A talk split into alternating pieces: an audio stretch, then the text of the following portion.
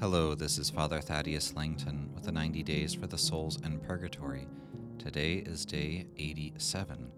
Today we intercede for those who died by drowning. Drowning is a terrible way to die. We have to think only of the recent incident of the submarine going to look at the Titanic that imploded under the pressure of the water, or the many people who, whether in swimming pools, rivers, or in the ocean, are pulled under by currents or who can't swim and who die in that unexpected manner. One can imagine the panic, the fear of those moments of knowing that death is at hand and being unable to extricate, get oneself out of the situation. And so it's not a good moment to be able to entrust oneself to God.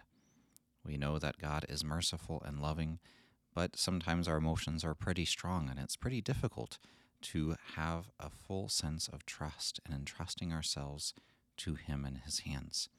So today we intercede for those who died by drowning, who died likely suddenly, maybe not instantaneously, but who likely dr- died in a way that they did not expect, had not thought of before that particular moment, and so who might not be prepared, who are not ready for that final encounter with the Lord, who does have mercy upon them, which is why they now are in purgatory in that final stage of purification and, until they can enter the peace and joy of the saints in heaven.